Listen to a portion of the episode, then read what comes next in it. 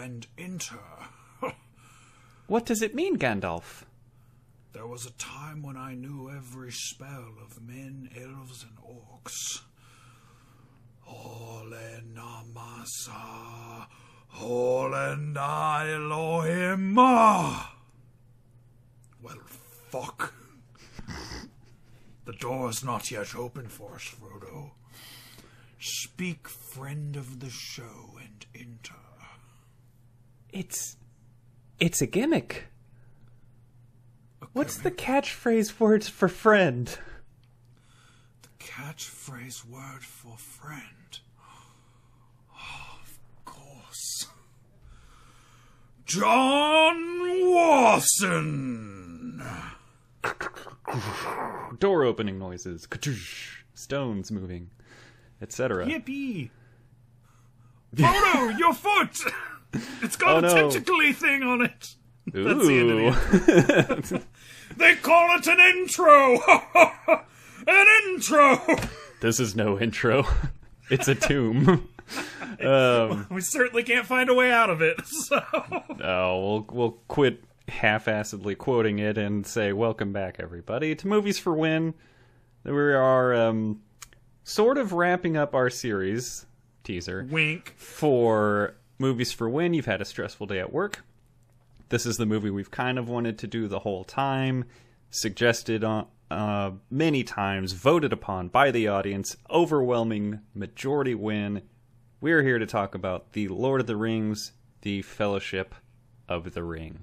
Bum, ba, ba, bum, ba, ba, bum. And to clarify, No, just keep going. I'm giving you a soundtrack. Oh, oh, thank you. I can see New Zealand now. Thank you. Close your eyes, and I just I see mountains, Gandalf, mountains. For clarification, this is the extended version that we're going to be talking about today. The theatrical version is available, I think, on HBO Max and Amazon Prime. You don't need to like lame. rental. Yeah, but if you want to watch the extended version, I've got the 4K box set of the extended editions over here. But HBO Max has got you covered. They got the extended versions for you there. Oh, so Bilbo Baggins, do Oh. not take me for a conjurer of cheap DVDs. Extended edition only. Miss me with that standard. That's right. oh hell yeah! I'm excited to be getting into this series. Uh, I think, well, we've done two thirds of the Back to the Future trilogy. We've done the entire Matrix uh, trilogy franchise almost. We didn't do the fourth movie because it hadn't come out yet, And we won't. and we won't. Yeah, so there's that too. we're straight. Um, so this will be the first installment of our Lord of the Rings coverage as part of our uh, theme for ha- uh, relieving some stress after work. Maybe save this one for a Friday watch because this is a four-hour movie. I don't expect anybody to come home on a Tuesday after work. You've only got a couple hours to eat and everything. You just gotta plop down and put on a four-hour film. It's probably not going to happen. So save this one for weekend viewing. I think we both broke it up into two screenings, didn't we? Yeah, we did. Um, Yeah. I But watched I have one an hour. old DVD that that ends on a disc. You know, like I got I got uh to when they form the fellowship, then it's uh change the disc. Please that was turn a the- real natural stopping point for me. Is yours two discs, or is it the one where you have to turn the disc over? Two disc. Okay. I remember those were always frustrating. Yes, because you can't tell which side you're Yeah. supposed to play. You got to read the small text in the middle near the finger hole. Just be like, what the hell is? Okay, I think this is side one. You know, it's always it's it's like USB ports. It's always upside down. And Like the potential trying for to get it scratching too. Like the potential to scratch a double sided disc was just unfair. It it will smudge.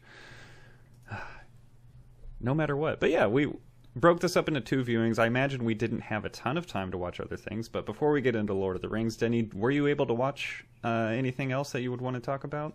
Um, no other movies. Uh, I also got off Vyvanse this week and was unbelievably fatigued and uh, didn't think I could stay awake for an entire movie most of the week. I uh, averaged two naps a day in my office and one time fell asleep in my chair on a 10 minute break between sessions. So they say you're supposed to taper off Vyvanse, and they're right. Um, but um, I did watch a couple shows. Um, season six of Rick and Morty is in full swing. I think it's been a really strong season. I really, really loved uh, this week's episode, Analyze Piss. You have to have a really high IQ to understand this episode about a supervillain who shoots piss at everybody.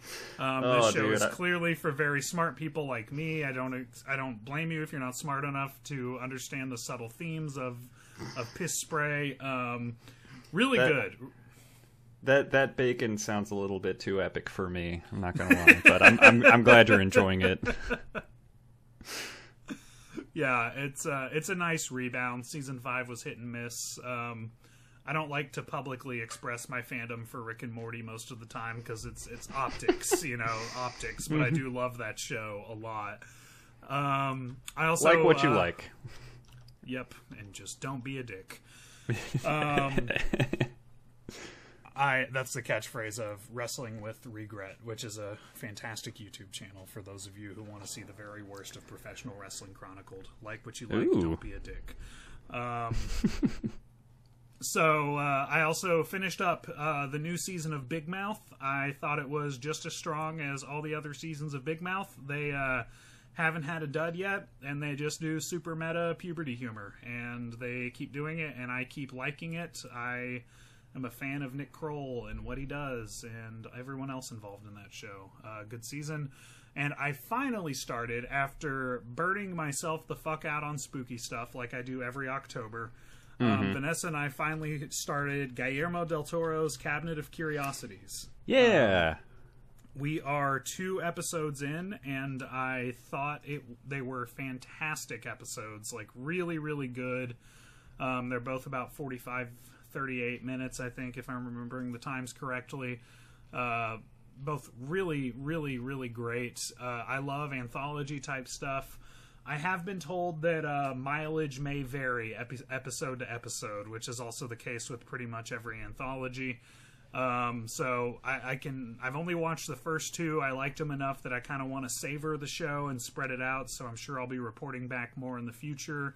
Uh, I got nothing but good things to say about episodes one and two. Is is all I got to say. I've, uh, we'll see how the rest of it goes. But uh, Very nice. yeah, that's my that's my what I've been watching. What about you, brother? Yeah, my wife's been looking forward to watching that show, so glad to hear um, it's a hit so far with the Denny. Yeah. Very nice. Um, I, I also haven't had. Well, I'm not off coming off Vyvanse or anything. I just didn't have a lot of time to watch movies this week, and we also didn't take a week off, so I didn't have a bunch of stuff on the backlog to talk about. so Yeah. two movies. Uh, the first one is I don't know how I never saw it before. Uh, it's a Scorsese film from 1980, Raging Bull. Oh, I want to see that so bad. It's like almost on my list every year. How is this movie not more famous than Rocky? Like, this is a this is a good boxing movie, and Rocky is a shitty boxing movie. Right. yeah. Um, I think the difference is Rocky probably had a sequel out before this movie came out. I didn't double check that, but that tracks. you, you got De Niro and Pesci in a Scorsese film that's shot like it's supposed to be out in like the 40s and 50s. It's beautiful. It's what else can I say except movie magic. Good Rocky film. 2 uh, did beat Raging Bull by one year. Rocky 2 is 1979, Raging Bull is 1980, so I think your theory is probably correct. I can't wait for Raging Bull 2, where uh, De Niro uh, coaches whoever's going to fight Michael B. Jordan in the. Uh, And it'll just be called Bull. it's just going to be called Bull. Oh, nice. That's how we brand things now. Or we just That's- call it Raging Bull and make it confusing. Call it Raging Bull 1. What the fuck? There's only two. the, Lion King 1.5, where we uh, go off with some side characters, some some Timon and Pumbaa esque uh, boxers that we met briefly. that was peak Y2K filmmaking. Lion King one and a half. Jesus. Uh, something I watched, uh, the other movie I watched, which is even older and way more niche, is a 1937 hockey film called The Game That Kills. It's about Wayne Um, Gretzky, right? He died. He was not born at the time. 1937. So it's prophetic about Wayne Gretzky. No. well, it's also not prophetic about MVP. Sadly Oh, enough. that's the only Now- other hockey player I know. the the hockey podcast I listened to, Puck Soup, they had like a bonus episode where they had like a live commentary where like neither of the guys had seen it before, and they like talk through it, and the whole time they're actually they're like, oh, this is actually good, and keep being impressed by it. It is the first film featuring and uh, co-starring one Rita Hayworth. How Oh. Rita Hayworth is the shit. Have you seen? Yeah, it's her. uh, it's her first film.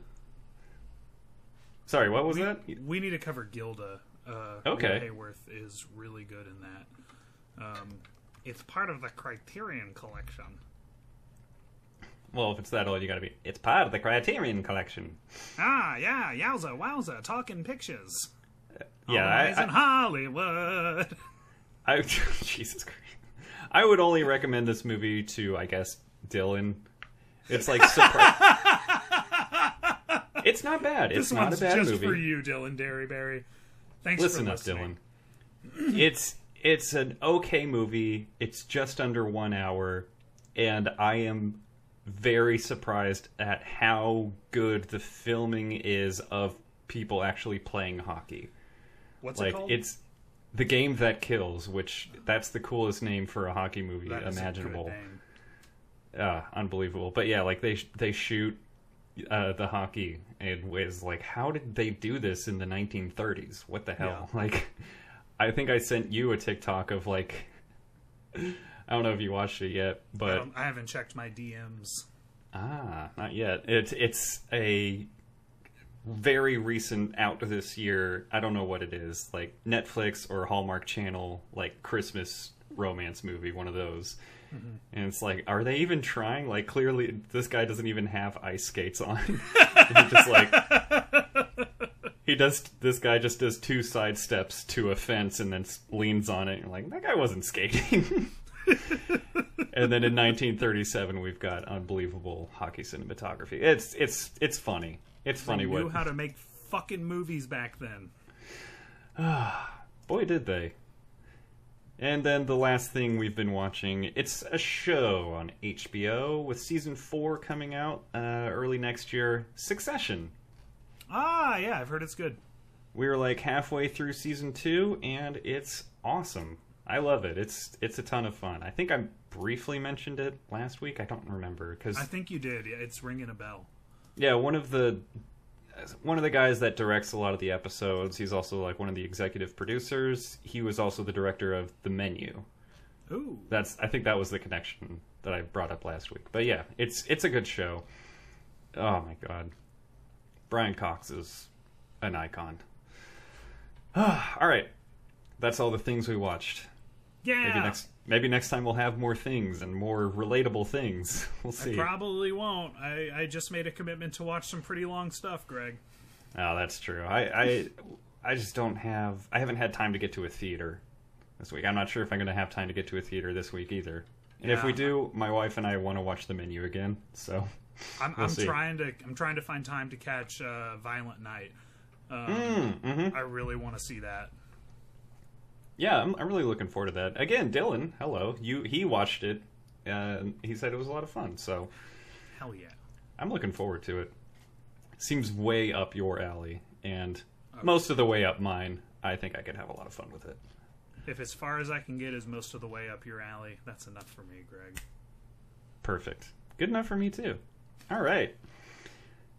We ready to dive in? Ready to I- crack open this this Tolkien ah, feature brought to life on the screen? This this marvel in modern filmmaking. This how the fuck did Hollywood give Peter Jackson the money to do this movie? Yes, I'm ready, Greg.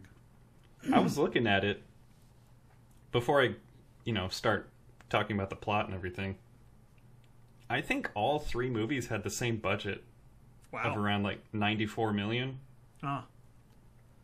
and they all That's made actually. like I can't believe how far 94 million went. yeah, no kidding. Especially as the series went on. Like, I would have thought shit. it was much higher. Yeah, no kidding. Well, I guess like who would have been the biggest actors in the movies? Like Ian McKellen, Ian Holm. Maybe that's uh, uh fuck Elrond. Yeah, uh, uh, Hugo Weaving. Uh, Hugo Weaving. Thank you. Tilda's hanging out. Um, Kate I don't know, but I'm there. just like, I look at like the makeup and costuming alone, and I'm like, what the fuck? Like, how did you do that with with I I guess- guess, 90s money? Is that the Yeah. answer? Like, And I guess you save a lot of money just being like, hey, here's some like unclaimed land in New Zealand. We're just gonna fuck around here. Like, there's no sh- cityscapes. There's not a lot of.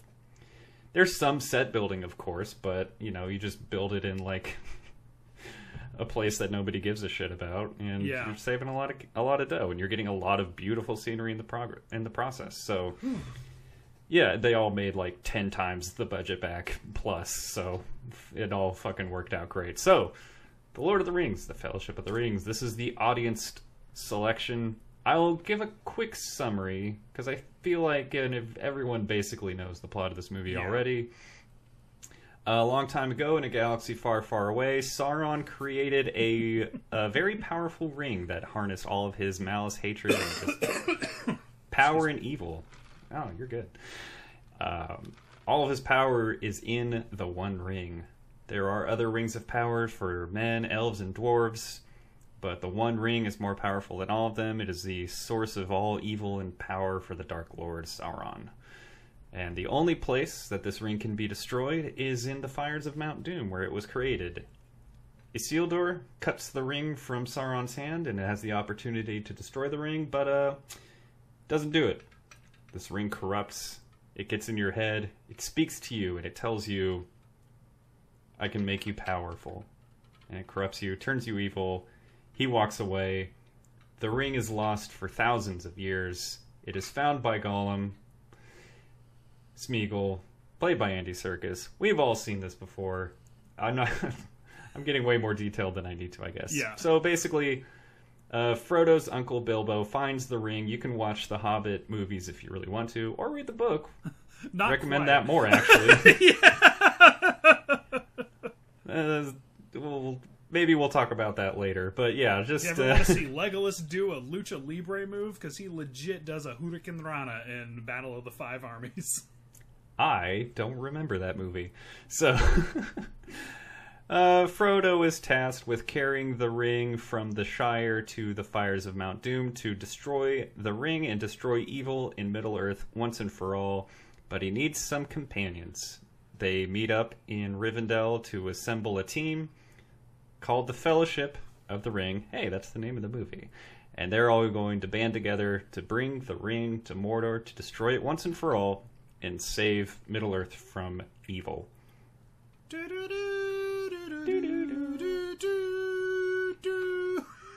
I just hear Denny. the song in my head.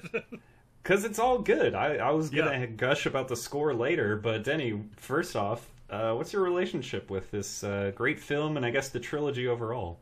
Um, you know, when I was in sixth grade and this was in theaters, my friend told me it sucked because they didn't even destroy the ring. What a shitty movie. um, and I hadn't read Harry. Potter didn't even kill Voldemort in the first movie. What the fuck? Even I knew. I was like, dude, there's three movies. Like, come on, man. um, I went and saw it. Um, Even I, an idiot. um, you know, fantasy is not really my genre, and like I always knew it was a good movie, but when I was like 11, it didn't really hold my attention. Um, And it's the kind of thing that like the more and more I watch it, the more my appreciation for it increases. Um, this is my favorite of the series. I do think it's the best of the series. Um, I just think the attention to detail is on another level in Fellowship in ways that you don't see it in Two Towers and uh, and Return of the King. Not to say those aren't incredibly detailed movies, but I just think like there's just so much coming out swinging with the little things that that you wouldn't expect. Um, They're called hobbits, Denny. sorry, halflings that you wouldn't expect. Um, um, so yeah, I, I love this movie. My wife loves it even more than I do. She's busy tonight. I really wanted her to come on tonight, um, but uh, she's she's off doing stuff, watching a Lindsay Lohan Christmas movie. Hey, the one I brought up the other week. Yes, Yeah. falling, for, Falling Christmas. for Christmas. Yeah. Yep. Um. So I don't know. That's that's my relationship with the movie. What's yours?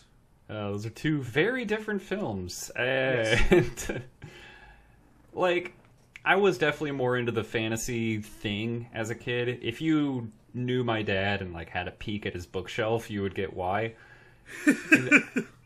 we were having lunch with him today. Actually, I, I picked up the the book that's been on the shelf as long as I can remember. It is a uh, it's from the mid 1960s. It's like a collector's edition of Lord of the Rings. It's in a box. It's this red leather bound Lord of the Rings book. It has all three books in one massive book. Cool. It's got the big fold out map inside the cover that I just stared at. I'm just like, this is, oh my god. I love maps in books that fold out. That's the coolest shit ever. Yeah. Um, I, also can't like remember- books. I, yeah. they fucking slap. if Lord of the Rings was a pop up book, it would be very big. Just a like 800 page pop up book. you need a step ladder for the fellowship.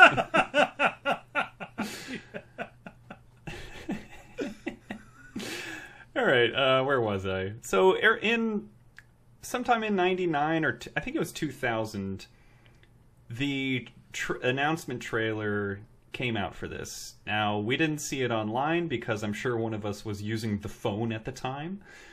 So we didn't see this video on the internet. I, we must have been watching like Road to El Dorado or some shit, and there was a um, announcement trailer that played before the movie, and it was just like that Howard Shore score, and you see all the characters. It's a shot in this movie where they all like climb over the mountain. They like pass through a rock after like the fellowship's been established and the journey begins Yeah. and they all like just kind of slow mo come over the hillside one by one. And it's like a trailer that says The Fellowship of the Ring, uh, 2001, The Two Towers, 2002, and Return of the King, 2003. My dad is like sat up in his chair, like his life has just been changed. he loves this stuff, and I've always known him to love this stuff. I grew up in a house where um PG 13 films, I think, was like the rule kind of in our house was when you're 13, you can watch PG 13 movies. Yeah. And my dad was like, the kids are seeing these. my brother at the time, he would have been 14, maybe 15, so he was already going. He's like, we're going to watch these movies. it, didn't take a, it didn't take a lot of convincing my mom to let that happen and let the rules slide a little bit. So I was very excited to watch these. I was like, I didn't really know what the Lord of the Rings was. Like, I knew he liked it and knew about the books and everything. But I didn't really know anything about it going into the movies. And then, holy shit, life changed for Greg after that. Was this your first PG 13 movie? It might have been. The first one actually might have been Spider Man, the Sam Raimi one. I can't. I think that came first. I'll, I'll need to check, but this is this is the one. This is the first um, PG thirteen movie that was like, no, no, you're you're coming to see it. No, th- so Spider Man was 02, so this I would have seen this one first. So yes, Mine was either Rat Race or Dude, Where's My Car? what a lineup. what a picture. Um, What a picture. Cliff Booth, where's my car? Um, fix it. So, Fellowship of the Ring, man. Like So- I don't. I don't remember the first time I watched the extended versions, but what were you about to get into? Have you seen Peter Jackson's work before this? I know you've seen uh, Brain Dead. Not before before I had watched this. No, I wasn't familiar with Peter Jackson at all. And yeah, I think Brain Dead Dead Alive is the only other Peter Jackson feature I've seen besides these movies. Uh, you know, there's obviously like King Kong and They Shall Not Grow Old and the Hobbit movies, of course, but like I'm not familiar with much of it. I haven't seen The Lovely Bones or whatever. I'm assuming that the lovely bones and heavenly creatures took a turn for the more serious because based on what I have seen of his work, which is Brain Dead, Dead Alive, Meet the Feebles, and uh God, what's his alien movie? Um, one second. Um, Mac and me. Bad Taste. Yeah. Um, Meet the Feebles is the one of uh, Pink Flamingos, notwithstanding, one of the darkest movies I have seen in my life. It probably would have been the darkest if I had not seen Pink Flamingos.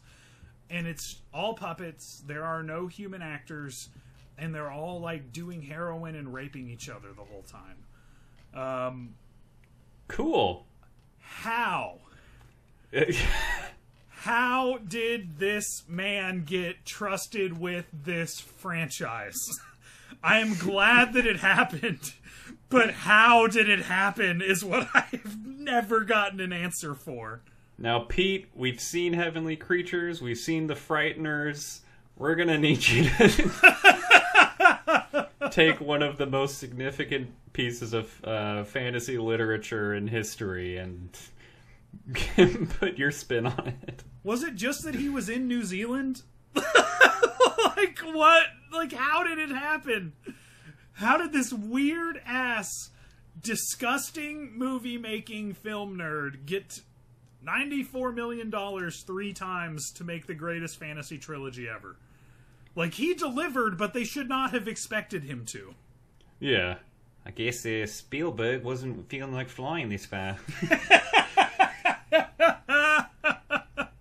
I I Maybe do he- not understand this man's career. I don't Spielberg understand it. busy with AI, I guess. I don't know. There's other directors. I, just, I, it, it's one of those things where like, I would love to hear about how that happened, but I'm also like not at all complaining. It makes no sense. You're right, but damn, Greg, I'm it's really like happy it did. It's like someone asking like me and you to take over last podcast on the left. like that's like that's how ridiculous that move was. We're not that disgusting. Maybe like a a podcast that's not in the film genre. Serial. Yeah. so this week, cinnamon toast crunch. Uh, It's like asking can't us can't to, believe this hasn't been done before on this podcast. Denny and Greg present This American Life, taken over for Ira Glass. Like that's that's what the move is. Like Sorry, Again, we don't- my pocket. Ah, you're good. Again, we don't ask how, we just ask. Um, how did the Hobbit turn out the way it did? So I'll tell you how. This took so much work, and he was like 20 years older, and he was like, There's no fucking way I'm doing that again. Just give me some money and a green screen. That's how The Hobbit happened. good, good Pete, good Pete there. I like it. Thanks. All right, It's uh, loosely based off every New Zealander I've ever heard. Like, I understand New Zealand completely. I've watched Flight of the Conchords. Like, is that what you're saying? Bret, Jermaine, Murray, Prison. I do like, just like Succession. I do love a uh, show where there's a character named Greg, so I'm happy. Hey, Uh, let's talk about the movie itself. I guess we're half an hour into this thing. I guess we should talk about the movie we're here to talk about I suppose. eventually. I suppose so. I, we, we've aired our grievances about uh, the man himself Not even a grievance, just lap. a bewilderment. I'm happy it happened. It's not a grievance. Maybe the grievances are with the Hobbit. I guess that's it. Oh well, yeah, lots of More, grievances there. more on that later. But More that would that require never. us watching that again. So There will be no more on that. I'm I'm good. Don't bring Luckily it up there in the were no- comments. Don't worry. Yeah, as- luckily there were no GoPros in the in this trilogy. So we'll start. Well, I guess we'll go kind of through the movie a little bit. So concerning hobbits, right? Yes. My first note on this movie is "Oh, to be a hobbit." Oh, So this is where the stress relief comes from. When you've had a stressful day at work, you want to sit down and think about what it would be like to be a hobbit. Bilbo's monologue as he's writing in his book talking about uh, what hobbits like, what they're interested in, what they really want in this life, their just their philosophy. And I'm just like, damn. Same, bro. Yeah. Uh, world's largest hobbit over here. hey, I, I'm gonna need a little bit more real estate, but can I live with you guys? I would totally be Buddy the Elf in the Shire. the Shire's Buddy the elf. Just hunched over and bag end like Gandalf is. like not ask like if your life was that good, would you just start asking questions or would you just not not upset the balance? I wouldn't upset the balance. I would smoke my pipe weed, watch my fireworks, eat my cake, and drink my tea. God. It sounds so nice. And I would not shave my feet. Oh man, absolutely not. I don't do it now because I don't grow hair. So Lucky. yeah, outside of these fucking Sackville-Bagginses, Hobbit life seems pretty stellar.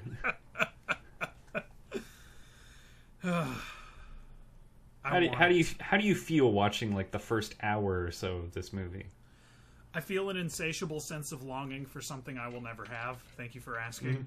Yeah, um no like i think this is this is also why this is my favorite one out of the trilogy um and it makes sense that the others aren't like this it's not something they did wrong but like we're in such beautiful places in this like we're in the shire we're in bree we're in rivendell we're in galadriel's glowy tree fort which name escapes me um like it's it's such a pretty movie. It's such a soothing movie. It's so comforting to go to these beautiful fantasy locations and the whole point of the journey is they're getting further and further from these things. And so we're in like a lot of like destroyed cities and rocky landscapes, you know, as the franchise goes on and uh man, a lot there's of marshes. Yeah, yeah, yeah. There's just something about the locations, especially in the first hour, man, where it's just like, God, I'm so glad to be here with you, Samwise Gamgee, here at the beginning of all things. Like, it's so. I, I can really escape into that world, man. No, hundred percent. And I think that's really important to like really get you into the feel of it. Uh, like we spend a lot of time, and again, we're only talking about the extended versions here. We spend a lot of time in the Shire, talking about hobbits, reuniting with Gandalf, and just like having a good time. This is a twelve-ish, twelve hour, Elvish. Elvish. the twelve-ish elvish uh, hour. shut the fuck up. Film series. and like the first hour of it is just serving to show you what's at stake if evil isn't defeated. Yeah. So I I really love how much time we get to spend here because you really feel like as the series as the movie and even the series goes on like you remember the Shire, you remember how it made you feel, you remember how peaceful the hobbits are and how innocent good life is. And you're just that really helps attach you to Frodo and his mission to destroy evil so the life that we connected to can continue. So Yeah. I think it's it's earning it's earning that quest. Uh, it's when he's looking into the mirror of Galadriel and seeing like the Shire being destroyed and like a little piece of you dies. You know, like they they had to they had to do that uh, in order for you to feel that. Um, and you know, this is where I think Amazon Prime really got it wrong with Rings of Power. Um, I think Haven't finished it yet. I watched one episode and was like bored, uh, like zero interest, not coming back. These are an hour long each. Um, there's a reason uh, no one is clamoring for a Silmarillion movie, uh, but um, um, is Oh, all- some dorks are, but yeah, continue. yeah, this has been my pitch for the Lord of the Rings TV show. I would totally watch based on this first hour. Um, it's after it's after Return of the King, and it is Sam, Merry, and Pippin in a tavern in the Shire, telling exaggerated tales of their adventures uh, that we as an audience know are exaggerated. Um, and the title is How I Met Your Mordor. Um, oh my god. I've, I've I've always thought that's the way to go. That's that's the like LOTR extended universe content that I want. I want more life in the Shire. I don't care about all these other wars. I've I've seen I- enough war. Give me more Shire content. I thought you were gonna call it Little Cheers or something. Cheers. but how? Cheers. How I Met Your Mordor. That's fuck. Honestly, a great Denny title would Denny legit doesn't be- miss, folks. Thank you. A great title would be "They Come in Pints" uh, for for me actually pitching that show. Pint sized, Ah. pint sized. That's it. Pint sized. oh. because they're because they're hobbits, but they also like to drink pints, pint sized. He's getting one. He's had a full half already. All right. uh, I I had something else. That's that's the fantasy they're really selling. This is a fantasy genre film, fantasy genre book. That's the fantasy I'm latching onto more as I get older. it's just living in a place like this, man. Yeah, Um, but You're yeah, I, love I Animal Crossing, by the way. ah, it definitely provides a Shire-like existence for you.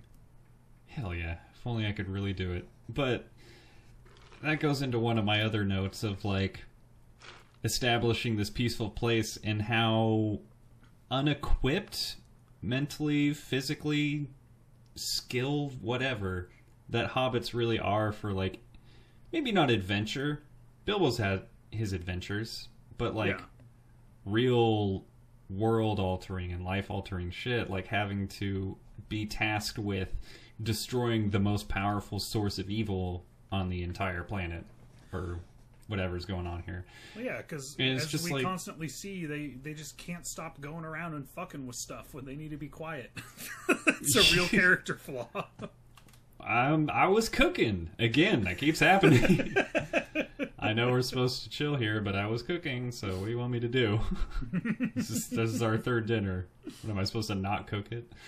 Um, yeah, it's just like hobbits are just perceived as weak, and the first hour of this movie shows us that they're not really like weak. They just choose a life of peace. They're so small, and you know, dwarves are also small, but they're just like these taut just just strong broad like they manu- like build their own weapons and everything and they're skilled with them and they they can fight as well as men or elves if they need to so Yeah. Strength in numbers strength in size brute strength and force despite a small size and then hobbits are also small but possess none of those qualities for like physical fights Yeah, but it seems like every hobbit that handles like hobbits are the only ones that can really handle the ring. Like they're just so uncorruptible almost. And that's like a kind of strength that is needed for this mission but like has never been needed before and they're not perceived as being that kind of strong yeah. because Well, they haven't needed to be. they're so aggressively unambitious. You know, like Mm-hmm. that's like you see Boromir wanting to be the ring bearer.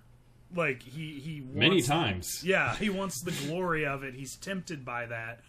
Um, even like Galadriel has a part of her that wants to like rule as a queen with the ring of power. Um, and Frodo is constantly like, God, I wish this didn't happen to me. And everyone's like, but it was meant to. And he's like, but it sucks. I don't want to do it. You're Like, the they- only one that can handle this thing. Yeah, the fact that you don't want it means you have to do it. Everybody else wants it, and that's the problem. Even Gandalf, who's like the walking Deus Ex Machina for a Yeah. while there. Spoilers. Uh, like even he's just. I think this gets said multiple times through the trilogy. Do not tempt me. yeah. Don't offer this thing to me. Gandalf's at This- least smart enough not to trust himself. I've always liked that about Yeah. him. Yeah, most definitely. Like I know this power will corrupt me. I understand the power this holds, and I don't want it to corrupt me. And maybe they're maybe the hobbits having a sense of um uh hold on. What am I trying to say? Just like having not in understanding not understanding the scope of the power that like ignorance and ignorance to what this thing really is is Yeah. kind of offering them another kind of strength too. Well, and they're also in their own little corner of the world, and no one really fucks with the Shire most of the time. So, like, most of the like wars of men, elves, and dwarves and orcs are just like entirely irrelevant to the hobbits. Yeah, like they're all- don't they don't care. Like they they have no reason to care. That's all happening out east. This is we're over here. Yeah. You, thanks thanks for keeping the orcs at bay, but you know, we're all the way over here. That's why hanging out with them is like Gandalf's self care. Like I feel like when he just like needs a detox from all the bullshit, he just goes to the Shire and is like, "Guess who brought fireworks, motherfuckers?" You know, like I'll "Yay!" trade some fireworks for some pipe weed and boy does he. So- Oh man. All right. So that's the first hour of the movie. Yes. Well discussed. Good job. Thank Thanks everybody. Wh- where where to next? What hit me with a note. We can we can talk a little bit more. I've got a few more, but I kind of want to give get your turn. I didn't make a lot of notes because I just wanted to watch it, um, and also uh, I've seen it so many times that I found it very decompressing to uh, catch a bunch of sea creatures on Animal Crossing while I pl- watched it. Um, one of my notes is that the excuse "a wizard is never late" failed to get me out of a single tardy in grade school.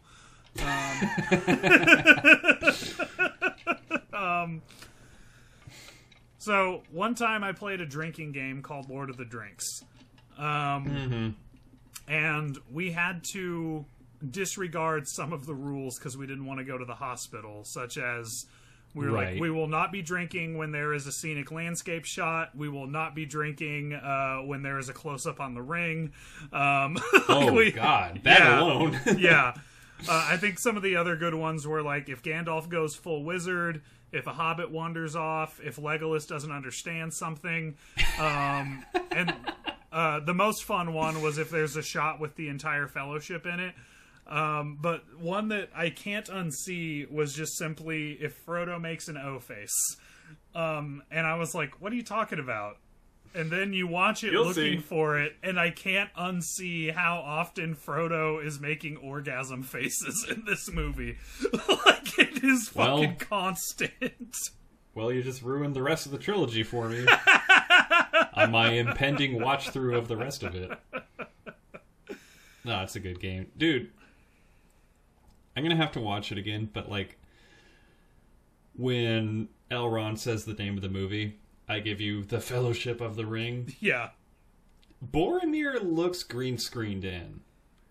Oh shit. It's like it's a little bit weird. Like I gotta watch it again and see like what I'm talking about. I was kind of um I was watching it on uh, my TV, but it was like daytime, so like the sun was out. I didn't have like the best view of it, so I gotta check it again. But like Boromir looked a little green screened. We'll see. I gotta double check though. Fair, fair. But that Um, would have been a shot in this case for this game. This game sounds very hard It on the liver. it was a lot. um, we didn't do the whole trilogy. Let's just say that. Um, what's uh? So this is a very episodic movie. Um, it's a quest movie. We basically go to one location. we have some things to accomplish there. We meet some unexpected challenges. Uh, we resolve it. We move on to another location. Um, what is your favorite sequence other than the Shire? Uh, favorite location, favorite little episode of the movie? Um, that's a really good question. I it's not Lothlorien, which is where Galadriel is. I really enjoy like the gift giving from Galadriel and that kind of thing. The meeting though with it the goddess. feels- Go ahead. sorry. Yeah, yeah. It just doesn't always feel like they're welcome there, so it's it's kind Yeah. of off-putting. But that's supposed to be what's happening. It's one of my favorite Um, hero's journey beats is the meeting with the goddess. So I, I like that Yeah. too. Um, Cate Blanchett, an absolute fucking legend. Uh, I I kind of want to say Rivendell, where we kind of get the we where we get the fellowship together. It's it's a gathering place, and it feels like it's supposed to be the end of the journey, where Frodo's supposed to say like, "Okay, the ring's here. I delivered the ring to Rivendell. It's safe here." And no, not the case. As we discuss in our meeting, this is where our journey actually begins. You Yes. thought this was the end. This is only just the beginning.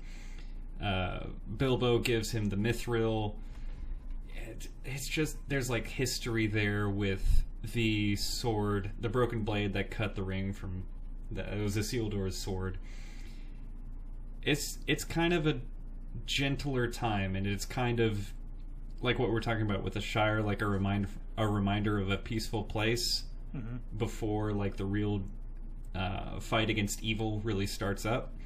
And Rivendell is the Shire, air quotes here, for all the other characters. Like this is a peaceful place, but they understand evil. They understand what's at stake, and this feels like kind of a reprieve for everybody.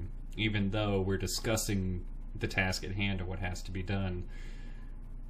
And then Arwen's there. That's fun. Arwen's Love cool, interest. yeah. Arwen's cool. Uh, it's it's really hard, especially in the extended version, where they add like so many more of these little micro stories, these chapters you're talking about. Um, it's it's really hard to uh, I like figure out which one is my favorite, but I, I off the top of my head, I got to go with Rivendell.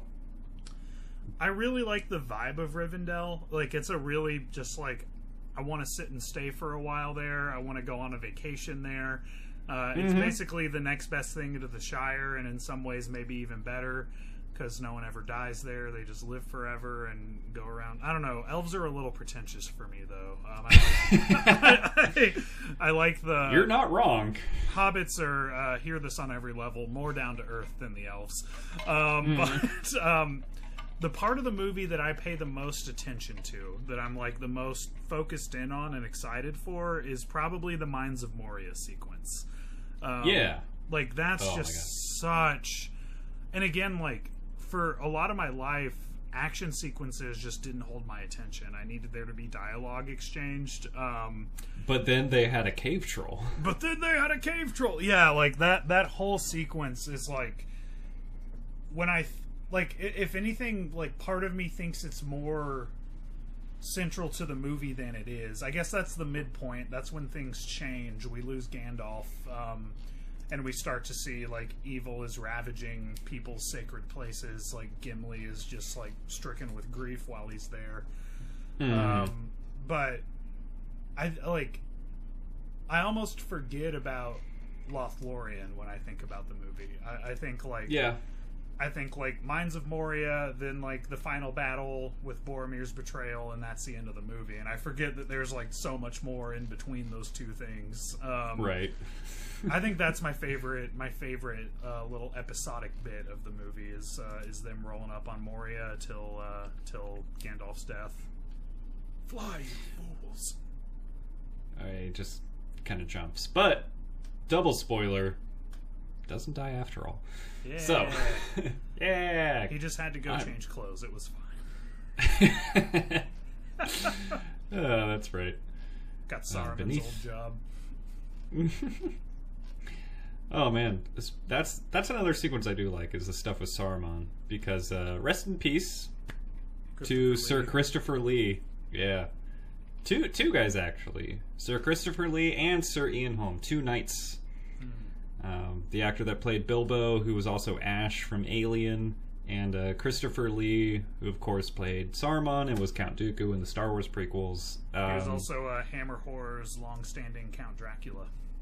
holy shit! Yeah, Two it's it's always Christopher Lee in the in the British Draculas. incredible. Yeah, Um, two absolutely. They're just like the diamonds studded into this trilogy. They're just like the X Factor, yeah, just old school British actors that are just delivering their absolute best work, like in their 60s and 70s. yeah. Incredible work for them. Rest in peace, some powerhouse legends. On, on I'm the- glad this is some of their final work. While we're talking about badass old British actors in this franchise, um, Mm-hmm. every time I watch this movie, I see an image I once saw on the internet of Ian McKellen at a gay pride parade, simply with a sign that says, I'm Gandalf and Magneto. Uh, deal with it. Just some You badass shall pass. in this movie. you shall You pass. shall pass gay rights or whatever. Wait, no, no, no. You shall not pass as straight. Be yourself. Uh, there was a uh, there was a video of Ian McKellen at a uh, British university yelling out the window to like all the students had like gathered in the yard. He yelled out a window, "If you don't study, you shall not pass." Have It you uh, have you seen him on uh, Ricky Cats. Gervais's? Oh, I know you've seen that. The one guy who like tried to do a movie in Cats. Um, have you seen him on Ricky Gervais's Extras? Mm-mm. Oh my god, it's one of the funniest comedy bits I've ever seen. Where like the premise of the show is that Ricky Gervais plays an extra. He's not Ricky Gervais, but he goes and like plays an extra in movies and roles with famous actors, and it's like Ian McKellen sits down with him and is like, "Do you want to know my method? Why I'm such a good actor? Well, you see, I pretend to be a character that I'm not. Hold on, you're not following me here. See, when Peter Jackson approached me for the role of Gandalf the Wizard, I said, Are you aware that I am not a wizard? And he said, Yes, Sir Ian, but I want you to pretend that you were a wizard when we roll the camera. It's so fucking You're probably thinking, How did I know what to say? It's written down for me. so fucking good. Oh man. Oh, that's really fucking good. Dude, Ian McKellen in this movie, he seems like he's playing like he's older than he actually is. He's pretty Does it feel that way spry, right? He's pretty spry. Yeah. No, I I feel like Ian McKellen is playing like he's 10 years older than he actually is as an actor in the movie. Well, yeah. Like, now I that feel like he's, he's like, selling the old man voice. He's like playing up as older than he is. now now that he's like legit really really old i watched this movie and i was like he's pretty young here you know he, he- I see this bearded man and gray hair that's all naturally his, and I'm like, this spry young man is really playing up the age factor. yeah for real um, it's weird Who because is this like young man? i'd never really thought that in the past but like i definitely noticed this time i was like i mean it's ian mckellen 20 years ago you know like or really even more than that if you think about like when they were shooting it they started work on this in like 1995 um God damn. I, I mean, that's that's when like meetings started for it. You know, Yeah, like, yeah, yeah. Uh, but I don't know when they started shooting, but like Probably like 98, 99. it's crazy how early this got started in. Like, I was like looking at one of Peter Jackson's old projects trivia, and it was something that I just viewed as like a different lifetime than Lord of the Rings, and it was like. Yeah, like near the end of this movie, he started work on Lord of the Rings, and I was like, "I'm sorry, fucking what? how? How could it be? How could he be doing these things at the same time?" I feel like that's just how seriously he took this, man. It was Yeah. just like, I'm gonna need five years just to talk about this with everybody that I want involved with it. like, I mean, it shows. Like, there's nothing else like this. Nothing on this scope has ever been like attempted or accomplished, man. Like, the amount of makeup and costuming that went into fucking extras that were gonna die in the background. You know, like in like mm-hmm. full close up makeup. You know, like that didn't really need to be done, and they did it. yeah, absolutely. And like at this point, we don't even have Andy Serkis yet. Like we have him like a little bit for like four total minutes of screen time where he doesn't actually say anything Yeah. to the camera. Yeah, it's it's insane. Like the amount of technology that went into this, the work with prosthetic makeup. And it's just like this is an early 2000s fantasy film. I was expecting CGI to be a little bit more dated. Yeah. And there's a lot more practical stuff that I than I remember. And the CGI is, you know, it is a little bit dated here and there, but overall it's not like breaking immersion in any way. I'm not like yeah. saying anything looks like shit after uh, this many years. So, oh my god, I cannot believe like just how mu- how much went into this. Well, I just I think How they how they, efficient this production was. Yeah. they didn't attempt anything they couldn't accomplish. Um, Mm-hmm. You know, like even like, you know, you're looking at like Isengard and stuff like that. Um, they used fucking miniatures for for these Bum, bum, huge places, man. Like, Mm-hmm. oh, you just don't see it anymore, Greg. You just don't see the use of miniatures. Like, God, it's so beautiful. It's goddamn beautiful. I I usually don't like to be the boomer mentality of like ah I was much better back in my day, but like Bro, filmmaking, were, I'll. I'll get movies were. like, I'll get that way with my motion pictures. Thank you. I'll listen to mumble rap and be like, "Listen, if I were younger, I'd like it. I'm not gonna talk." Yeah, it's what the kids are into. what am I gonna hate on it? It- the like fucking Fall Out Boy that I listen to certainly doesn't hold up to objective criticism. I just like it because it was cool when I was 15. Um, I always knew they sucked, but yeah. Uh, movies movies have gotten worse. Okay, like in general, like they used to be better. Um, I think their peak was before I was born. I would say like, um, and you know this is honestly one of the last breaths of like what I would call like the golden age of cinema. Like, um, and I think that's probably because of how long before 9-11 they made this movie.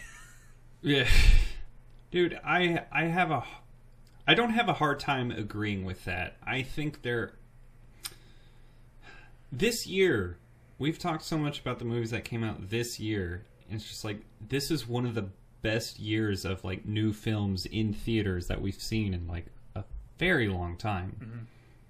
So golden age of cinema, call it what you want, but just like incredible mo- like maybe the golden age for like fantasy or like sci-fi like some kind of movie where you're supposed to be sold a world that is not of a normal earth that we're used to. Yeah, like um any fantasy movie coming out nowadays is going to be 90% blue screen CGI that kind of thing. Not nearly as much in terms of like practical effects miniatures. Yeah.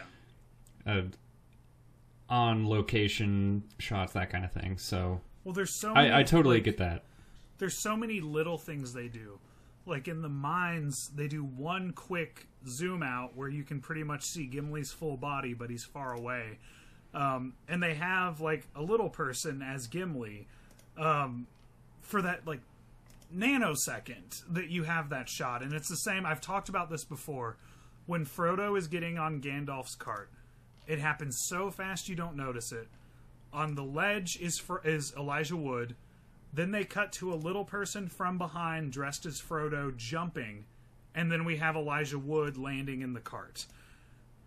The mm-hmm. amount of work for that one little second of the actual leap, the mm-hmm. amount of work that went into getting like someone cast, someone in costume, you know, like all that stuff for that one second that they used.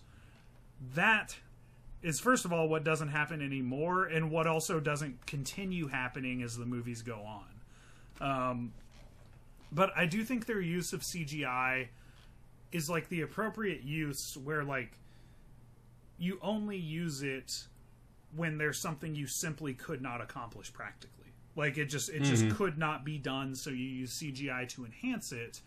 And that's like that's what I was always told by my parents growing up. Like when these came out, they were like Now, Denny, don't use CGI. oh, sorry, and I right? never did. Um Thanks, no. mom. I was always told that like everyone's wished there was a Lord of the Rings movie for so long, but they just didn't have the technology to make a story like that properly. Um, Right. And now they finally did. You know, like that's that was something that was needed for the movie to happen at all. And so, I don't know, man. I, I just think they hit their mark. Hit their mark. yeah, you're you you like it when it's a tool and not a crutch, basically. yes, yes. yes. Or like Yeah. Davy Jones and Pirates of the Caribbean. If you can make it look that Some good, of I'm the fine best. with it. like, Yeah. the thing is, you need like two hundred million dollars just for him. yeah. That's that's the issue. But if you've got that two hundred million dollars, fucking go for it. Disney then- wipes their ass with two hundred million dollars. Boy, do they! Mickey Uh. uses that for his adult diaper. Two hundred million dollars cash that he just pees in because he doesn't. I have shit on two hundred million dollars. Ha. Literally. Uh, no sponsors for this podcast anytime soon. All right. Uh, Not that we try. not that we try. Yeah. Please, Disney, give us money. I tweeted Tango We'll, we'll say. Aladdin. we'll say Will Smith's Aladdin is good. Ugh. Scraps, scraps, please. Um, you tweeted what one time? I tweeted Tango Charlie one time to see if they'd sponsor us, but they didn't respond, so I'm still not going to say their actual name on the air. Attaboy. Um, I wanted to touch on the themes in this movie and maybe kind of the trilogy Yeah, as a whole a little bit. please. I I really like how this is not just kind of a boiled down story of good triumphing over evil. Well, eventually, there's three movies. But like I said with hobbits and their perceived strength, I I like this movie's exploration of what real strength is versus weakness, love versus greed, loyalty versus corruption. There seems to be like a very in-depth exploration of all these different like things that are at odds with each other. Like Sam's loyalty versus like the corruption of the ring corrupting the people that should be loyal to Frodo in his mission that kind of thing. I think this is a extremely if you want to dive into just that theme you're going to get a lot out of it. But if you want to look at love versus greed like Aragorn and Arwen's relationship you can also get a lot out of that. And this movie well i guess the story this story is balancing all these themes of a type of good versus a type of evil or a perception of good versus a perception of evil. And it's every payoff is earned and every like exploration into these themes is incredibly earned and i feel like very emotionally attached to all characters representing all angles of this mm-hmm. What essentially is good versus evil, just all different forms of that. How do you feel? I mean, I, I would just echo that. Like, um, I really think like to to shit on modern filmmaking more. Um, like By all means. you just don't see people making movies about like how power corrupts like this does. You know, like you don't see people making movies about like preserving the idea of good in the face of evil and I do think like culturally the idea of good and evil have kind of died out. We've kind of moved on from those ideas and more looked at like, well, there's perspectives, you know, like um and I think that's probably a good thing, but there's something about the myth, Greg. Just like these old timey myths uh, about moral virtue, right? And how you must overcome your darkest parts of yourself. You must make peace with what holds ultimate power in your life.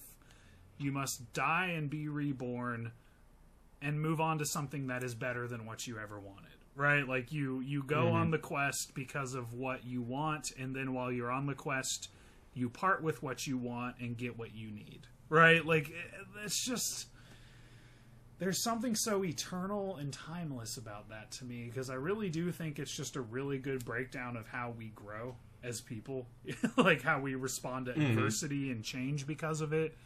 Um, and I think there's a reason that there's like a whole like public speaking industry on like the themes of Lord of the Rings. you know, like 'cause you could you could get a totally discussion worthy uh, thing just out of out of Aragorn and Arwen's relationship, like you're saying, right? Like that, like that alone, which is like a fucking C or D plot of the movie, you know, like um, yeah. that is loaded with so much. Uh, uh, what's the word I'm looking for here? Um, I don't want to say morality. Is there a word for life lessons? Is there a more concise way to say that, or is it just uh, uh, duality? Uh, I don't fucking know. There's so much to say about human nature just in Aragorn and Arwen, and ultimately, this is a trilogy about human nature. Yeah. Yeah. Yeah, I buy that. Yeah. I thought you had more to say. I'm sorry. Uh, I'm just kind of rambling and figuring it out as I go. that's that's what the podcast is for, man. I love it. Um, yeah, you're kind of talking about like the growth of people, or like, you know, this movie. When you say people, it's like men. No, not just men. Like elves, dwarves, whoever. Yeah. Hobbits, everybody else. Just like what we would call people, like this exploration of growth as what we take away from it as humans being explored so well in like you know normally a movie would dive into the theme of uh, love and greed uh, loyalty and like kind of standing in the face of corruption and like tackle that individually and this series i feel like does such a good job of seamlessly like blending all of these things that are in opposition of each other through so many characters and all the relationships with either Frodo or like other people in the fellowship, people outside the fellowship. And oh man, it's just incredible. It's like everything feels fully fleshed out and explored in such a meaningful and emotionally like accessible way. Yeah, yeah. So, Well, and it has time to breathe, right? Like I think that's also like they were very patient. They took their time, um, and that's why an Aragorn Arwen C story could be so powerful, right? yeah. It has time. it has enough time dedicated to it to matter. Yeah, and then like you've got that going on at the same time as like I, I'd maybe this wasn't explored as well as it could have been, but like the bridging of like dwarves and elves just like constantly at odds with each other, but Legolas and Gimli finding a bond and a friendship through Yeah. their time together.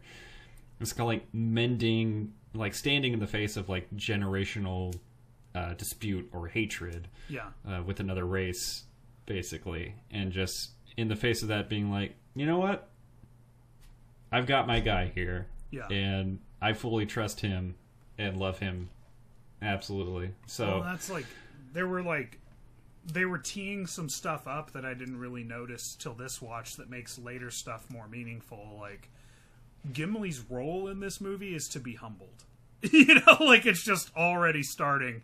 Gimli is just eating humble pie the whole movie, um, and getting getting his like dwarvish pride and hatred of elves broken down, um, and that you know ends up being his whole arc, ending with "What about side by side with a friend?" You know, like which is just ah yes. Um, yes, uh, and then like I, I didn't notice this at all, and I loved it.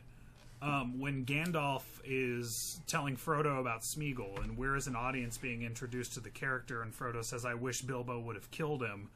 Gandalf really admonishes Pit, yeah, Frodo. pity, pity that he didn't kill him when he had the chance. Yeah, yeah, yeah, where the real pity is. Yeah, exactly. and that that admonishment is what informs Frodo later when you think he's being stupid and Sam's like, let's just beat this guy's ass. You know, like um Mm-hmm. he is he is against us, he is misleading us, he's manipulating us. Let's just beat the fuck out of him, Mr. Frodo, is essentially Sam's stance. And I didn't realize that Frodo is essentially hearing Gandalf in his head telling him not to be so quick to judge and that Smeagol still has a part to play in this. And he just had to trust that, which, as we know how it ends, uh, uh, spoilers for Return of the King. Sorry, everyone. Um, the ring would not be destroyed if Smeagol didn't live till the end. Because Frodo actually if if you want to take the fate theme that they that they keep saying the whole movie like you were meant to have this we don't know you know like they're all like all the wise figures are trusting in fate um and and we're like frodo we're kind of the doubters um and what we're being told by all our mentors is just trust that it's supposed to happen this way. And the fate was that like frodo was not meant to destroy the ring. He was just meant to get it to the fire. Um and then like happenstance had to destroy the ring because no one was strong enough to really do it. No one could withstand the temptation. It had to happen on accident right? So like Yeah. that's that's what had to happen. And i just didn't even notice them teeing that up from the moment gandalf introduces smeagol and frodo's arc with that character begins. Just masterful. Masterful. Oh yeah, and like Gandalf could have told him so much more about him too, Mm-hmm. but he just he told him the nature of his character, the nature of his corruption, and not much else past like past that. Not too much about who he is now, yeah just like the nature of his corruption, why he is the way that he is, and that's about it. It just kind of leaves it at that, and just lets Frodo perceive him however he needs to. yeah Yeah, I, it it's, it is a little like looking back on the on the franchise. I'm a little surprised how little we see of uh, Smeagol in the first movie, but we get was a lot of him later. tease. So it was a good tease it was a good tease. We're gonna see a lot of him in the next days. movie, so the next movie is pretty much the Smeagol show. So he's he's pivotal. What can I say? Um, I think when I was younger, I gave Boromir a pretty bad rap, and I feel like this movie kind of shows him in a bad light most of the time. yeah, Most of the time, he he seems. I don't know. I the the older I get, the more I like Boromir, and I love Sean Bean. Boy, does that guy know how to die in a fantasy movie or series. um, he is he's the most easily corrupted. He is absolutely a level seven susceptible. Um, just- if you if you zoom in on his shield, there's a Honda logo. Um, yeah. He blows the horn of Hondor. Um, just imagine him like casually dropping like marketing information about the ring and conversation. we Wow. can get to uh, Mordor a lot faster in a Ford Focus. Uh, I like him a lot more the older I get. I I I don't fault him for being so corrupted by the ring. I think it's important like I wish we had a little bit more of his character Yeah, before he joined the fellowship, but like but how do we get there? Like truly besides When like in the later move we're seeing yeah, it in the later Frodo's movies- perspective, you know. Exactly. Yeah. Uh, like the best we can do is in later uh later in the story the people that knew him talking about him in such high regard, that kind of thing. Yeah. He had some killer final moments too. So Well, that's that's the thing, and it's like as I've gotten older and fucked up more, and had moments where I was like, God, why did I just do that? That's not me. You know, like I relate to Boromir more with him immediately crying out to Frodo after after he tries to take the ring from him. You know, just being like, Frodo, Frodo. you know, like sorry. oh, oh, you know, and it's like I like the story that it's like you can have that, you can have the moment like that, and then you can just immediately redeem yourself and turn from that path. You know, like I think that's what a mm-hmm. lot of people miss about Boromir is is you see him and you remember him for his succumbing to temptation and you like to think you wouldn't. Oh, come on. Right? You know, like um what people don't remember is that he regretted that and immediately turned from that path. Right? And that's that's Yeah. what you should take away about moments where you fuck up, right? Like that you can just stop being a fuck up and start doing the next right thing. Yeah, and his whole attitude was like, I never thought that would happen to me, but it did, and I feel fucking horrible about it. So Yeah. I'm going to throw my body to save Merry and Pippin in any way. So Well, he, I- he, he, yeah, he, um, he earned forgiveness. I just wish Frodo had been there to kind of see it, but Me too. And I think it's just like the whole movie they're just telling you it's the nature of men. They're easily corruptible. Um, and I'm, I'm finding that the older I get, the more I have compassion for when people do things that piss me off. You know, because I'm like, God, it's just kind of like human nature to like talk a little too much shit behind people's back. You know, like it's just kind of.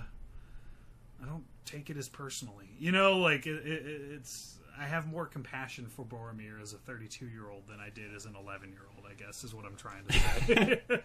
no way. You've grown since you were 11. Um, only in inches, Greg. Only in inches. I'm pretty much the same guy. That's not true. I've grown. That's right, buddy. okay, good. Um, I don't have too much else to say on the movie itself Same dude. uh, until gimmicks and everything. Uh, my last kind of thing on the trilogy, I kind of teased it a little bit in the beginning here. Yeah, we we should feel so incredibly blessed to have, first of all, a trilogy that is, I would say, like equal or close to equal in quality throughout all three movies. Yeah. This was thought out and planned from the beginning and treated as one large project.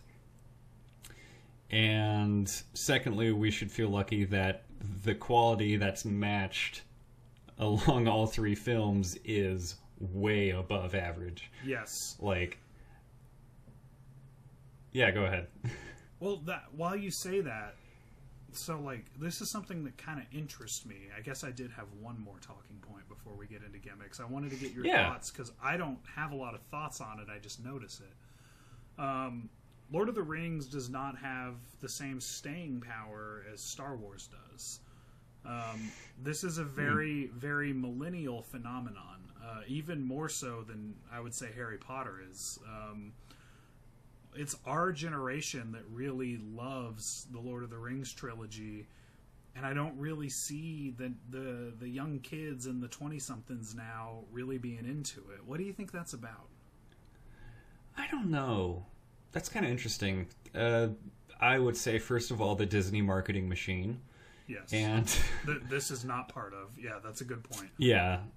And I don't know. It's for me personally, I'm I'm 32. This I'm absolutely in the middle of the millennial generation. So this was like the perfect bridge between my generation and my dad. Yeah, there was a So camaraderie is like- with our parents in this. I didn't think about that. A thousand percent, man. And it's just like the the generation that my dad and my mom are from. This feels like a connection between the two of us, and Star Wars is maybe more of the It's Gen X. Gen X connection with the people younger than us today, Yeah. and like enduring and carrying on. Even though Star Wars, like my parents were dating and they watched the original Star Wars like twelve times in theaters. there, there's no love loss for Star Wars in this family either. I'm Yeah. just saying, like, this is a 100 year old, I think, book series. It was 20s or 30s, I can't remember. Um, that was really embraced by people in, you know, born in the 40s, 50s, 60s. So, you know, nerds before they were cool. So this feels more like a connection between millennials and their parents. This came out when we were either preteens, early teens, that kind of age. So like it was one of the coolest things we saw. Um, you know, it's competing with the Star Wars prequels, so you know, I think these went out. I I would normally say like it kind of stops there, but man, I watching this now, I'm like I'm just like feeling nostalgia being confirmed. Yeah. Like I don't just like these because I liked them when I was 11, 12, No, and 13. these are good movies. that Stand the I test like of them because exactly. I like them because they're fucking good. Yeah. Like, and I don't know, maybe like cool laser ship Star Wars pew pew smart talking Harrison Ford is more accessible to like a broader audience. Lord of the Rings isn't that super niche either, though. And, like this isn't like only this group of people will understand and appreciate Lord of the Rings, but it feels slightly narrower than Star Wars. I guess that's Yeah. Me kind of rambling to figure it out as I go. I guess. No, honestly, there's a lot of stuff that makes a lot of sense that you said that I hadn't considered, but something just occurred to me why Gen Z wouldn't like this. Um, well, you may not have noticed, but this is uh, not anime. it's, uh, it's very subtle, but Gen Z can tell the difference. This is not anime. between anime and live action. Oh man. Um, yeah, good point. Very, very good point. also, this shit's four hours long for the first movie. Um, yeah, we're in a post Vine world. yeah, we're in a currently in a TikTok era, so you get it. Yeah. TikTok is like Vine the extended edition. ah, I thought they would be more connected then. I guess not. Well, Greg, should Is we? it- Oh, go ahead. Yeah, yeah. No, no, go ahead. Is it gimmick time? Are we getting into gimmicks? I think it's. I think it's gimmick time. All right, Greg. I agree. So our gimmick of the week is your moment of work-life balance. Well, my favorite achievement in work work life balance. We already talked about it a little bit, but that first hour or so where we're in the Shire, mine's got to be. You talked about Gandalf's mental escape coming to the Shire, mm-hmm. And I had my moment in my my achievement in work life balance being Gandalf blowing a smoke ship through a smoke ring, smoking with Bilbo. That's real good. Um, we basically picked the same one. I was just less specific. I couldn't narrow it down, and I was like, just the whole Shire sequence. That's what a work-life balance looks like. Just everything you saw there is really how we're meant to live, um, and it's how we did live pre-industrialization. Um, but I did have this week an anti-gimmick for the first time. Okay, okay, The, I like uh, it. The Saruman to the Gandalf, the gimmick Gandalf. Yes, the poorest example of work-life balance in the entire movie. um, Frodo's entire thing. We're just like, I'm trying to just get back to a normal life. Fuck you, go to Mordor. it was Frodo volunteering to take the ring to Mordor, um, Oh, though he does not know the way. Um, it was the like, guys, listen. In a capitalist world, never volunteer to do extra work for free. Okay, you're not you're not a hero. Um, Frodo Frodo did his job. He completed the assignment. Stands up and is like, "Oh, I guess I'll just do something five times as hard as what I just did." Uh, don't don't do this at work, people. Uh, you will not be rewarded for it. You're being exploited. That was a bad moment of work life balance. The Eagles will not come to save you. no, they will not. no, they will not. Uh, Denny, what is your favorite line from the Fellowship of the Ring? we had some absolute bangers. I know it's hard to choose. Uh, It's so much of the stuff Gandalf says.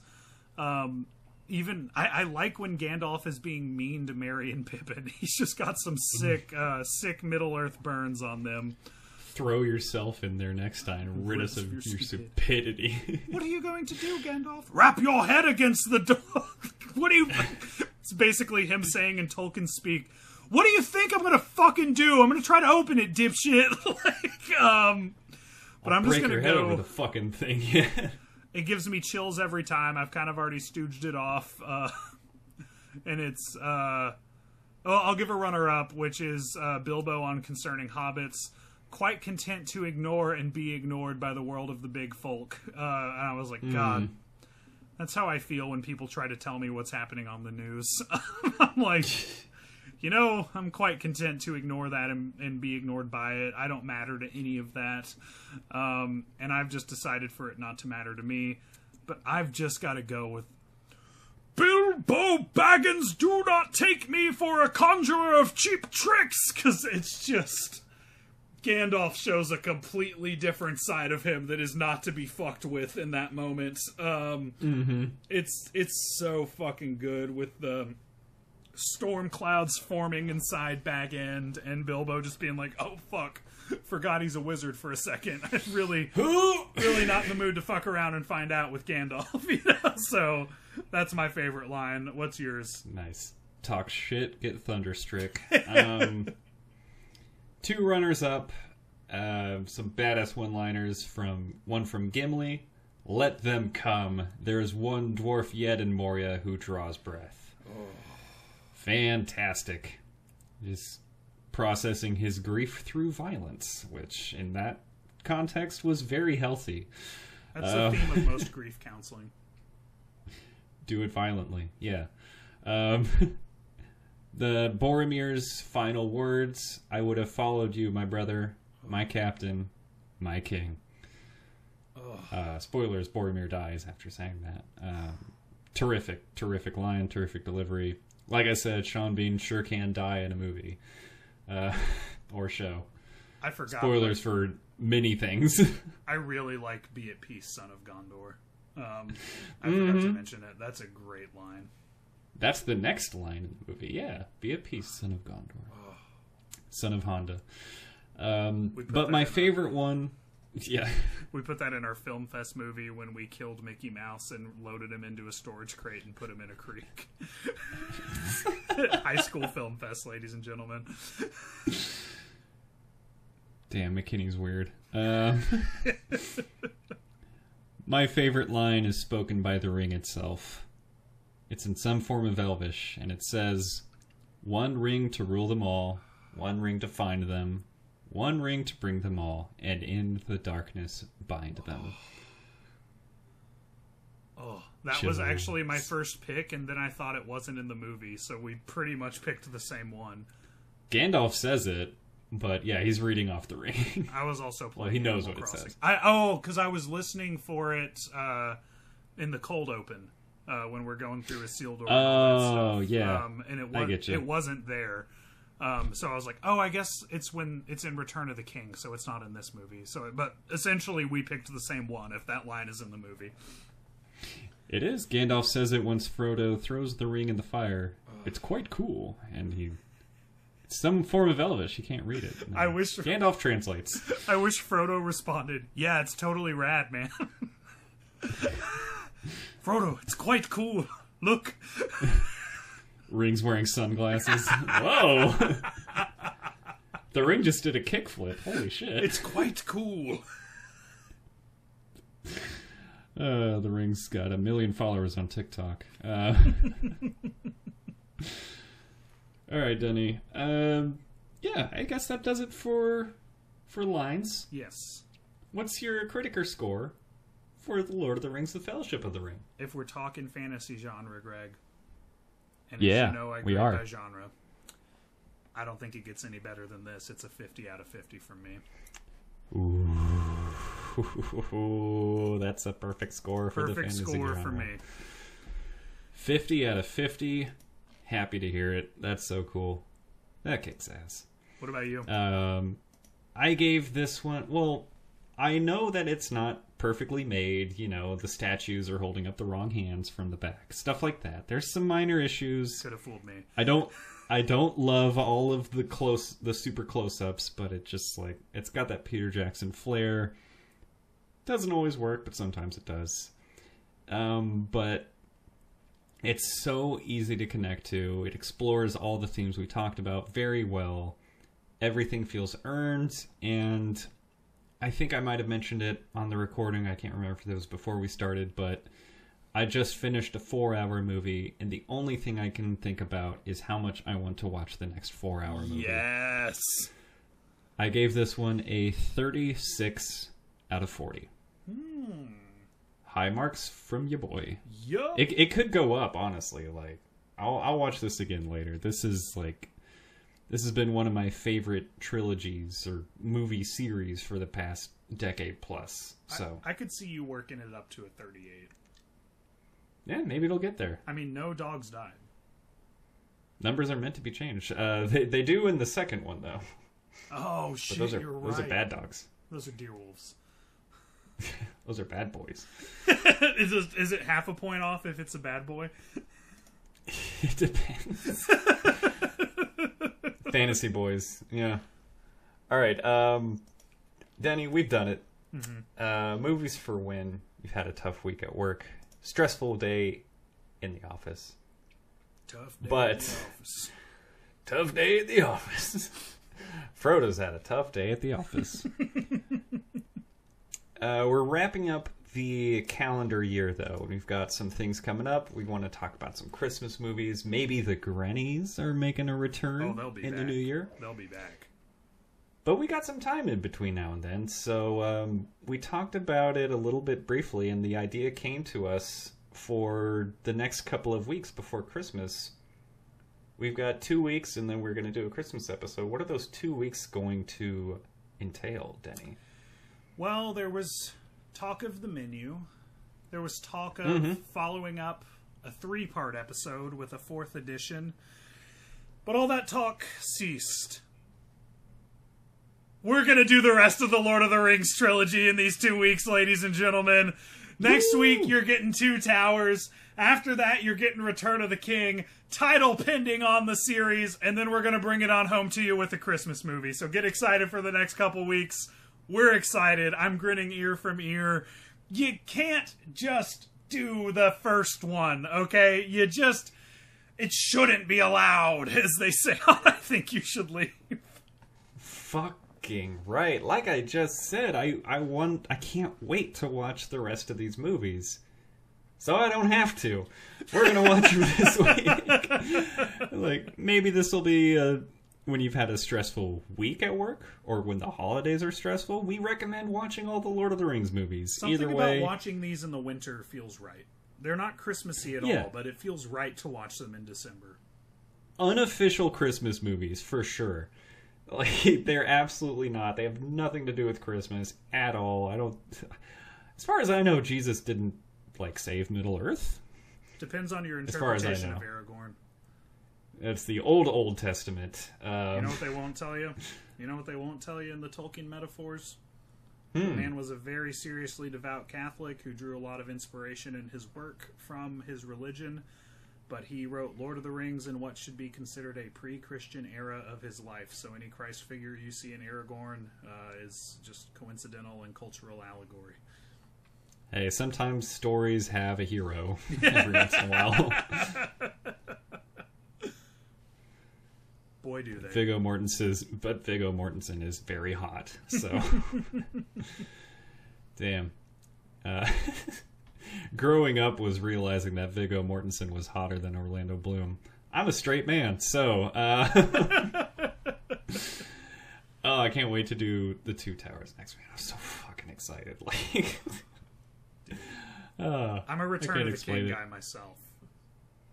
Well, like next week. Yeah, I, I can't oh, wait yeah. to do both. I can't wait to do all of this. Um, I was extremely happy to do Fellowship of the Ring. We were going to do it no matter what. I'm so glad the audience voted for this one. Yeah, so we thank you guys gonna, for voting. We we're just gonna do another episode of the series with Fellowship if it lost. Oh man, because we're in control. Control's an illusion. We're in charge. Fuck you. As we've said, we don't even try to get sponsors. This is mostly so we can have fun. We're glad you have fun while we have fun, audience. take it as a lesson, folks. Your vote doesn't actually matter Well, unless it gets us what we, we, actually we want. would have done we would have done what they voted for. We just would have also done this afterwards. Yeah, exactly. Like we would have done Inside Out or whatever. What what got second place? I can't Uh, remember. uh, uh, Legally Blonde got third. Uh, second was was it the Goonies? I it might have been the Goonies. That's a pretty good call. I just I, I think at a certain point Fellowship of the Ring kind of took over and then just absolutely did not stop. Yep. Sorry to uh, Walter Mitty and all that. But yeah, it was a Spider Verse. Oh, that's right. That would have been a good one to do too. I would have been I would looking have been forward really- to that. Yeah, we'll do it. A movie day. I I really like and I have a very high rating for. I so- love that movie too. It'll be it'll be good. Mm-hmm. Uh, classic Nick Cage performance too. That's right. Spider the noir Spider Man. um, all right, we we've we've talked enough here. We've taken people's time in a episode that is less than half the time as the movie we watch, which is not normally the case. if anything, this is concise. All right. See you guys next week. Thanks for listening. Uh, thank you for listening to the top 98 percentile of content creating TV and film podcasts in, on Spotify. Whatever. Rate us on Spotify. Rate us on shit. Five, Five stars. stars. Give it to us. Give me it. Give me that. Give me, give me, I- give me a man after midnight. I want that. I should have got that. Five stars. All right, Denny.